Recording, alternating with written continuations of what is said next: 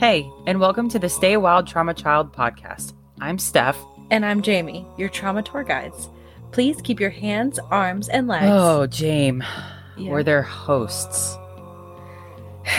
As I was saying, we are two best friends that are openly sharing their healing journeys while navigating sudden loss, parenthood, relationships, mental health, and so much more. So, this is your trigger warning that Jame and I will be discussing highly sensitive topics, including abuse, domestic violence, and murder in most, if not all, of our episodes. We aren't for the faint of heart. We cuss like sailors and we have a pretty dark sense of humor. So if either of those things bother you, this is where your tour ends. Oh, hey, Jame. Yeah. Don't forget to tell them that we aren't medical professionals. Oh, yeah. We're definitely not medical professionals, but we probably need them. So, grab your favorite drink, get cozy, and get ready for a whole lot of laughs and maybe even a little bit of healing. there was a really good image. I want to make one, like a graphic somehow for people to understand, but like one of our own without being trying to seem like we're scientists of any sort, but maybe just to help our listeners like really understand because it's talking about the neuroception, basically your brain's understanding of certain what's happening, um, the neuroception of safety, and then the neuroception of danger, and the neuroception of life threats.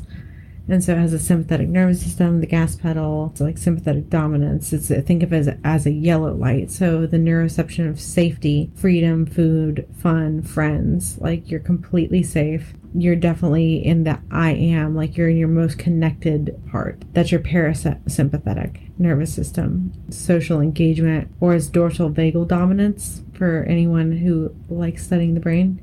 But it's like your low tone parasympathetic. Because I was like, hold on, when you're in freeze, fold, faint, flop, the the worst ones. They have all these different names on this chart to basically break up the last um, three, which was flop, freeze, and whatever I said. Not fawn. There's Faint. like You said there's so many fucking F's, Steph. On. Oh, Freeze, you love good F word. freeze, flop, and flood. Freeze, flop, and flood. So I was like, hold on a second. You're also in your parasympathetic nervous system when you're at like the neuroception of like your life is threatened, which is dorsal vagal dominance, but it's high tone, whatever that means on this chart. I need to go research it a little bit more. But that's complete like disorientation and immobilization of your body Dorsal vagal? dorsal vagal nerve. Or sorry, not nerve. Dor- dorsal vagal part of your brain. Isn't the vagal nerve like the exercises that you can do to is that resonating with you at all? Have you heard about like vagal something breathing exercises? Oh, um, shit. What did you say it was? Dorsal vagal nerve. Just dorsal vagal. So the dorsal vagal is the backside of the vagus nerve responds to cues of danger. It moves us away from connection and into protection. Funny little rhyme. When we experience a cue of extreme danger or life threat, we can shut down and feel numb or frozen. We have moved into a dorsal vagal state. hmm But your dorsal vagal dominance can also be activated when you're feeling completely safe and present. So I was like really thinking about this, and I'm like, if my dorsal vagal is activated, even though it's low tone, whatever that means, I need to read this really small font. My eyes hurt. So come back later. Stay tuned, guys. I'll have more on this. But it just kind of like begged the question for me my dorsal vagal could be activated when I'm feeling in my most safe state and so present. It's kind of like that how could that be similar not how could i know like think about all the ways it could be similar if you're super present and feeling safe and happy think about how present you're feeling in the presence of such extreme danger and the reason for the shutdown is because you are so present and aware even more so than when you're in your than when you're in your just your sympathetic nervous system and just operating in that space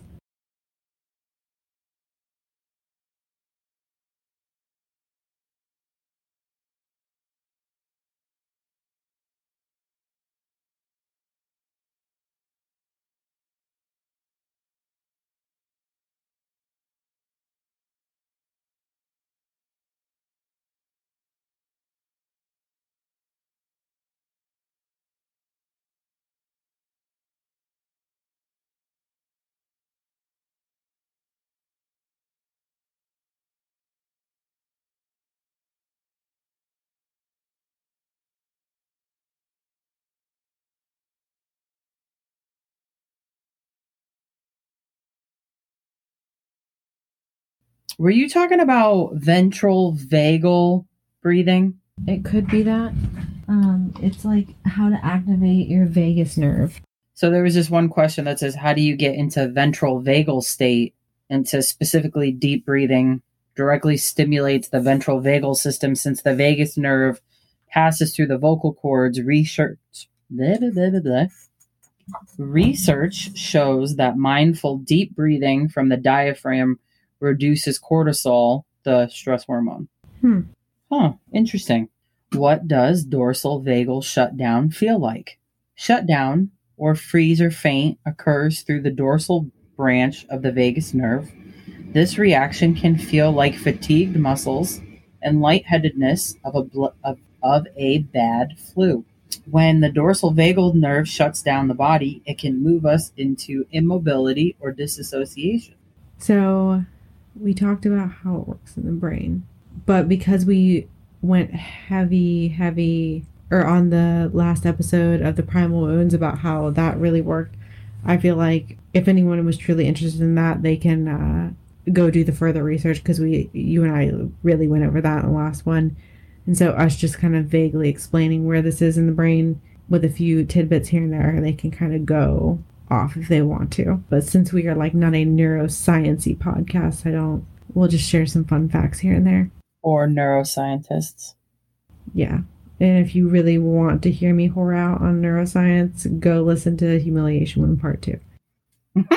Because my brain melted for like two weeks after that. I wasn't born to be a neuroscientist. I was like, that melted my brain. I'm I'm done for about a month and then we'll revisit. The last thing I tripped over, tripped across, tripped over when I was looking up the trauma responses was when it's transformed or worked through, here's how your default slash natural response to trauma works at its best. And I don't, did I say at the beginning of the episode, did I even mention what I said I wanted to mention? I don't think so. I think we just started off on tangents. For Christ's sakes. I try to be so organized and then my brain shows up. So, for a negativity reframe of the trauma responses, because everyone hears these and they're like, oh, I've experienced so much trauma. This is just who I am and how I respond to things. Yes, but not quite. So, your trauma responses are necessary responses that are designed to protect you. You are pretty much born with them, but these responses, they get molded or almost warped through your trauma, through your childhood, and they kind of change the essence of the response, if you will. And so I looked at, or when I found these images, I was like, oh my God, I love them so much because it shows the positive. It shows like what you can get out of being a fight, flight, freeze, or fawner. Unfortunately, they didn't have ones past that. But for flight, or not flight, we're not doing flight, Jamie. These like multiple F's are throwing me off. So for fight, um, it says at its worst, which we've already talked about uh, bully, explosive, controlling, entitlement, type A personality, blah, blah, blah. But at, and what do they say, narcissistic rage, outer critic, I'm okay, you're the one who's not okay, dominating. And this, I also want to design a little graphic like this because it's awesome. It's a, uh, can you see it? Did you open one of them or no? Um, I didn't I, I went to open one of them earlier. No, you're totally fine. It's just like I don't know how to explain it. It's like a like a T cross arrow, and it's one of those like here's the approach, and here's the and there's two different ones, and so I kind of wanted to combine them and make it our style. And so it says at your best, if like basically when you're learning to if you can lean into and heal and um, uh, whatever, I, I can't, your natural response, you can kind of transition that, transform that into assertiveness and boundaries and courage and determination and leadership and being like very articulate. And I just thought that those were really, I really wanted to look at the positive sides of like what you're working with. Yeah. Because there's a balance. Like your fight response is absolutely necessary, but like how can you utilize that response in a healthy way? Like we're not looking to get rid of it, we're looking to transform it. Whereas I feel like the, a lot of the narrative with like therapy and, and the trauma that we've experienced is to kind of like heal it and get rid of it almost. Whereas with this, we want you to think about it like you inherently have this within you. It's just needs some new paint on the walls. Like it needs to be transformed. It needs to be molded back into what it was supposed to be from the beginning. Yeah. Oh, I, I'm now seeing that both images have the same thing. They just look different. So that works. I just saw two pretty images and I was like, I love it. I love I love charts so much. So wrapping up this episode, um, and kind of how we started it is like, what are the origins? Because that's very important to Steph and I. I we both feel like it's really hard to like dig into, and at least for me, I know speaking for myself, it's really hard for me to dig into things and begin to heal them if I can't even have a basic understanding of where I need prompts. I need to kind of understand where this may have started or come from for me to kind of put myself back in that situation and relive it and understand it to start to heal it.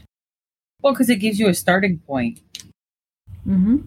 That was like when I was talking to you about my course and like so much of this healing journey, like most people have basically thrown a wet piece piece of paper at a dartboard and they're like, okay, where's it gonna stick? Like you don't really know, like unless like we are very fortunate to have each other along this journey. You know what I mean? But not everybody's fortunate to either have a friend that has been on the journey longer than them or at the same time as them to be like, oh, I found this out. Like, have you found this out? Or like, have you ever heard of this before?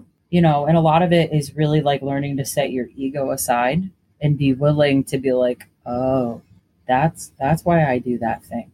That's why I react the way I react, or that's why this certain scenario in my life really holds such a bearing over me. You know, like Yeah, absolutely. there's no blueprint to any of this. So when you start figuring out terms and like there's a there's a reason, you know, there's a quote unquote reason to a tiny little piece of the puzzle that makes up me.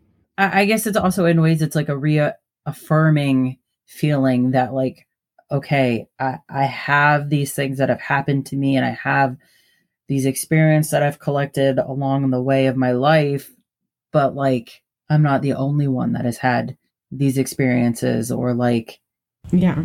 it's almost like putting a method to the madness. Like it doesn't give you all the answers, like it doesn't clear up everything for you, but it kind of gives you a pathway, kind of, Absolutely. or like a direction. And adding on to that, I feel like when I was texting Amy the other night and we were talking about, well, I, I was researching and something prompted me to text Amy, and I was researching, or not researching, but I was reading, and there was this chapter, and this is kind of like my takeaway from what he said. This isn't what he said exactly, but basically, he was saying that we spend so much of our lives feeling a lot of guilt and shame surrounding our trauma responses, our mental illnesses, like just, just, the defects, if you will, in our brains. Um, Mhm. And so much of that is rooted in shame and guilt and, and wanting to isolate and hide away and feeling like an absolute monster. And when you bring all of these things together and you start to develop knowledge and read statistics, you almost humanize that part of yourself again Yeah, absolutely.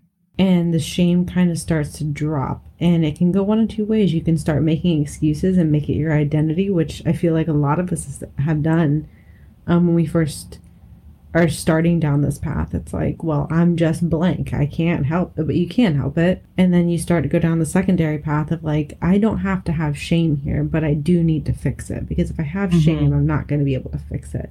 But i feel like humanizing that monster inside of you is an essential, a crucial. Uh, it has to happen in order Absolutely. for you to actually make progress. We keep saying we're going to talk about the origins, and we keep going down money trails, and it's my damn fault. I know it, but we were talking about the flight response or the fight response, and where it stems from, where it can originate from, and that's why we went down a rabbit hole. But this response, the fight response, tends to stem from the unconscious belief that maintaining power and control over others will lead to the acceptance, love, and safety that you need but didn't get in your childhood. Hmm. The extreme control freak. I was definitely there for a while. That's why they mentioned type A too. Like hmm the super organized, super I would also assume that some some people have developed OCD with this being their trauma response that like, you know, It's funny Having- it's actually flight. really? Yeah, but we'll go into that next episode. Huh. That's interesting. Uh, Yeah. But yeah, I could see the type A personalities, like the people pleaser, like everything has to be exactly perfect at all times. Like failure is not an option. hmm Yeah. Like I could. Absolutely. So it says it tends to show up more commonly when your caregiver's parents didn't provide reasonable and healthy limits, mhm. gave you whatever you asked for, shamed you, demonstrated narcissistic rage, bullying, or disgust towards you. Hmm. And while fight often refers to actual physical or verbal aggression, it can encompass any action that you take to stand up to a threat or negate it or like snuff it Huh. out, shut it down. So we did start talking about this in the beginning of the episode, but then that's how we it led us to our tangents of our of our childhood. So, yes, that's why I was like, I guess we'll start Yeah. here. And then I was like, I don't like starting here. It's supposed Yeah. to be the end. It's okay. We mixed it up. God. It's the control But- freak in me. It's the fighter in me. hmm Yeah. Well, get over And it. the fighter. That's interesting. Yeah, so they actually have a few examples, and I'm like scared to read them out loud because check, check, check. So, a few examples of like a fight response isn't always like screaming, getting in someone's face. Like, it's not always like they said physical or verbal aggression. Like, it, it can be like making a public social media post after your partner cheats on you to let everyone know what they did. Done that one. Um, shouting at your You friend never when they publicly accident- posted that. I absolutely did. I absolutely did. Photos and everything. I just I don't ever remember you it. public. What? What? What did you say? I just hid you from seeing it Oh, because that's the flighter in me. Because I knew Jamie, that wasn't right. Knew I would get the phone call. I know it wasn't right, but it felt good. Shouting at your friend when they accidentally mentioned something you wanted to keep private. Eh, yes and no. I've done that. Not like in my adult years though. Spreading a rumor about a coworker who criticized you at work. Eh, I've never done that one. That's like really malicious. Refusing to speak with your partner or someone for a week or more when they lose your favorite sunglasses. I've never been that bad. That's that's a little intense. Sorry for judging anyone who's listening who has done that. Um, you're intense and it's okay. We still love you, but that that's pretty intense.